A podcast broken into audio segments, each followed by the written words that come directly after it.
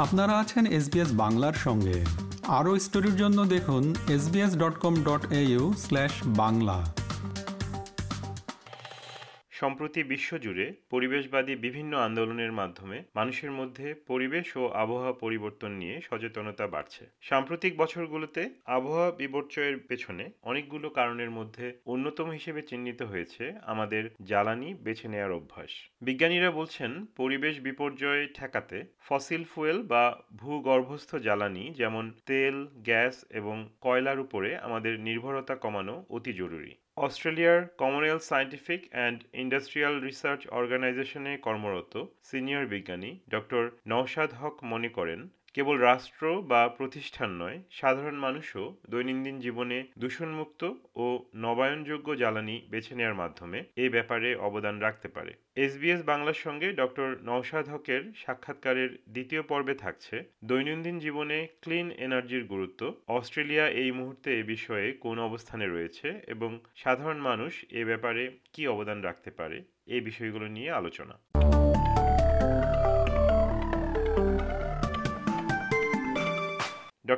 নওশাদ হকের কাছে প্রথমেই জানতে চেয়েছি দূষণমুক্ত শক্তির ব্যবহারে এই মুহূর্তে অস্ট্রেলিয়া কোন পর্যায়ে রয়েছে। আমরা অস্ট্রেলিয়াতে আমরা যেটা বলি, আমরা লাকি কান্ট্রি আমাদের অনেক জায়গা রয়েছে, আমাদের প্রচুর আমাদের সৌরশক্তি যেটা বলি আমরা, আমাদের বিশেষ করে কেন্দ্রে অস্ট্রেলিয়ার তো আমরা কোস্টাল এরিয়াতে আমাদের শহরগুলো, কিন্তু আমাদের মাঝখানে, দেশের মাঝখানে অনেকখানি জায়গা রয়েছে যেখানে প্রচুর সৌরশক্তি পড়ে এবং আমরা যদি সেটাকে ব্যবহার করতে পারি এটা অনেক অনেক পরিমাণ আছে। আমাদের দক্ষিণ অস্ট্রেলিয়াতে যেমন সাউথ অস্ট্রেলিয়া যেটা বলি আমরা, ওখানে বায়ু শক্তি আছে। তো এই গত, আমি যদি বলি পাঁচ থেকে দশ বছরে, বিশেষ করে দশ বছর আগে আস্তে আস্তে শুরু হলেও এখন সৌরশক্তি যেমন আমাদের অনেক বাড়িতে, তিন মিলিয়ন বাড়িতে সৌরশক্তি আমাদের বাসার ছাদে যেটা আমরা বলি পিভি বা ফটোভোল্টাই সেটা সেটা অনেক বেড়েছে এবং সেটা এখন আর অতটা সমস্যা নেই। যদিও প্রথমে হয়তো গভর্নমেন্টের সাবসিডি দিয়ে শুরু হয়েছিল, কিন্তু আস্তে আস্তে এখন এটা অনেক বড় একটা আকারে চলে গিয়েছে। এখন ইভেন শুধু আমরা যেটা বলি রেজিডেন্সিয়াল বা আবাসিক, শুধু আবাসিক না, শিল্প প্রতিষ্ঠানে বড় বড় সোলার ফার্ম হচ্ছে। তারপরে বড় কমার্শিয়াল যেটা বাণিজ্যিক বড় আকারের সোলার ফার্ম বিদ্যুৎ উৎপাদনের জন্য, সেটা ফটোভোল্টাইক এরপরে উইন্ড যেটা বায়ু শক্তি সেটারও অনেক আমরা যদি বিভিন্ন অস্ট্রেলিয়ার বিভিন্ন প্রদেশে ভ্রমণ করি, আমরা দেখতে পারি অনেক বায়ু শক্তির ফার্ম উইন্ড ফার্ম যেটা রয়েছে এবং বড় বড়, বেশ বড় বড় এবং প্রতিদিনই প্রায় আমরা এগুলো অ্যানাউন্সমেন্ট পাচ্ছি। এটা বাণিজ্যিক ভাবে অতটা সমস্যা এখন নেই। তো সেজন্য আমি যেটা বলছিলাম, প্রায় এক আমরা চিন্তাও করিনি যে গত কয়েক বছরের মধ্যে রিনিউয়েবল এনার্জি বা নবায়নযোগ্য শক্তি এতটা নিবে। প্রায় ওয়ান ওয়ান থার্ড বা এক তৃতীয়াংশ শক্তি আমাদের এখান থেকে আসছে। তো এটা একটা বড় বড় লক্ষণ। আর একটা বিষয় হচ্ছে যে, আমরা বলি সোলারের দুটো আছে। একটা হচ্ছে যে, যেটা ফটোভোল্টাইক আর একটা হচ্ছে আমরা বলি কনসেন্ট্রেটেড সোলার থার্মাল যেখানে একটা বড় টাওয়ার থাকে, আশেপাশে অনেকগুলো আমরা বলি হেলিওস্ট্যাট যেটা অনেকটা মিরর মিররের মতো। তো আমরা ওই সোলারটাকে রিফ্লেক্ট করে ওই বড় টাওয়ারে দিলে আমাদের যদি যতগুলো মিরর থাকবে, ততগুলো টাইমস সোলারের এনার্জিকে আমরা মাল্টিপ্লাই করতে পারব। তো সেক্ষেত্রে ওইটাও অনেক বড় একটা প্রযুক্তি এবং সেটারও কাজ হচ্ছে। তারপরে আমাদের আছে হাইড্রো তারপরে আমাদের আছে বায়োমাস যেটা জৈব ভিত্তিক জ্বালানি থেকে শক্তি। তো অস্ট্রেলিয়ার বিভিন্ন বিষয়ে বেশ এগিয়ে আমি বলব। আমরা যদি গ্লোবাল র্যাঙ্কিং এ যদি বলি, আমাদের প্রযুক্তিগুলো অনেক আগে, আমাদের প্রচুর গবেষণা হচ্ছে, আমাদের সিএসআর ও বিশ্ববিদ্যালয়গুলো শুধু না, আমাদের বিভিন্ন ইন্ডাস্ট্রি শিল্প প্রতিষ্ঠানগুলো, তারাও এগুলো ব্যবহার করছে এবং এগুলোর দিকে এগিয়ে যাচ্ছে। এখন যদি বলি, আমাদের গ্লোবালি হয়তো বিশেষ করে ফটোভোল্টাইকে আমরা খুব ভালো উন্নতি করেছি এবং আস্তে আস্তে এই ট্রেন্ড যদি থাকে এবং তারপর থেকে যদি আমরা এটাকে আস্তে আস্তে হাইড্রোজেন বা যেটা আমরা বলি ক্লিন ও সবুজ হাইড্রোজেন যেটা, তারপরে গ্রিন অ্যামোনিয়া সেখান থেকে, কারণ হাইড্রোজেন এবং বাতাসে নাইট্রোজেন থাকলে মিশিয়ে আমরা অ্যামোনিয়া তৈরি করতে পারি।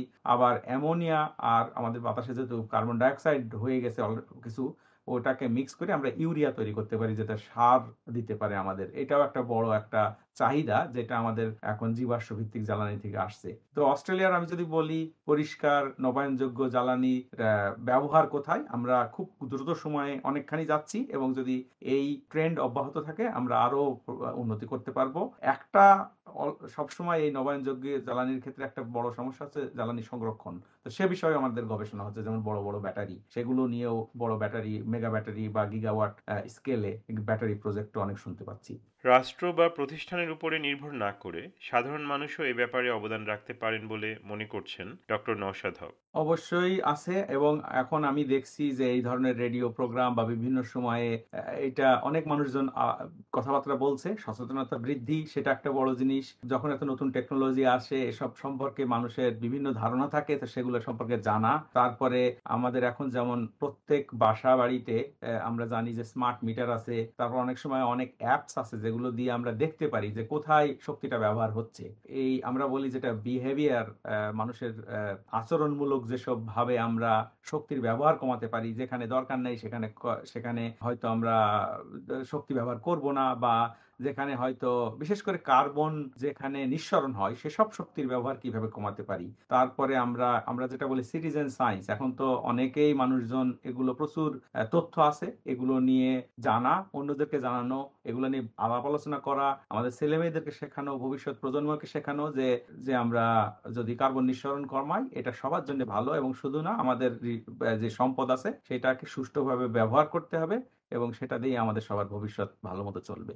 সবশেষে এসবিএস বাংলার শ্রোতাদের উদ্দেশ্যে ডক্টর নওশাদ হক বললেন আমি বলব ধন্যবাদ শোনার জন্য এবং যারা শুনবে প্রথমেই কিন্তু বা শেষে কিন্তু আরেকটা বিষয় হচ্ছে যে আমরা যারা উন্নত দেশে আছি বা আমরা আমরা যেমন হয়তো আমরা এসেছি অনুন্নত দেশ থেকে বা উন্নয়নশীল দেশ থেকে অনেক ক্ষেত্রে বা মধ্য মানের উন্নয়নশীল দেশ সে সেসব দেশগুলোর ক্ষেত্রেও একটা বড়, আমরা যেসব জায়গায় বড় হয়েছি, আমি যেমন, আমি বাংলাদেশ থেকে এসেছি তখন হয়তো যেমন, আমাদের এয়ার কন্ডিশনের অত ডিমান্ড ছিল না। এখন হয়তো প্রত্যেক বাড়িতে ফ্রিজ আছে এয়ার কন্ডিশন আছে, শক্তির ব্যবহার কিন্তু বেড়েছে। তা আমাদের মাথায় রাখতে হবে এগুলো উন্নত দেশের সমস্যা না, এটা উন্নয়নশীল দেশেরও সমস্যা। যেসব দেশে প্রচুর শক্তি আছে, শক্তির ব্যবহার আছে, সেসব দেশে যেমন সমস্যা আছে, যেসব দেশে শক্তির চাহিদা আছে অনেক এবং এবং উন্নতি করছে অনেক শক্তির দরকার, সেসব দেশেও এই একই ধরনের সমস্যা। তো আমরা ওদেরকেও নিয়ে মাথায় রাখব এবং ওদেরকে কি করে সহায়তা করা যায় সেসব ক্ষেত্রে স্কুল বা বাচ্চা, বিশেষ করে স্কুলের ছাত্রছাত্রীদের আমাদের কারিকুলামে কীভাবে এগুলো ঢোকাতে পারি শ্রোতাদের বলব এসব নিয়ে একটু এখন সিএসআরওতেই আমাদের প্রচুর ব্লগ আছে, তথ্য আছে, ওগুলো একটু দেখা যে এনার্জিটা কোথায় যাচ্ছে এনার্জি কোথা থেকে আসছে এবং কীভাবে আমরা এর সুষ্ঠু ব্যবহার করতে পারি। এগুলোই আমি বলব এবং সবাইকে ধন্যবাদ। আপনারা এতক্ষণ শুনলেন এসবিএস বাংলার সঙ্গে ডক্টর নওশাদ হকের সাক্ষাৎকারের দ্বিতীয় পর্ব। সাক্ষাৎকারটি গ্রহণ করেছি আমি তারেক নুরুল হাসান। এরকম স্টোরি আরও শুনতে চান, শুনুন Apple Podcast Google Podcast Spotify কিংবা যেখান থেকেই আপনি আপনার পডকাস্ট সংগ্রহ করেন।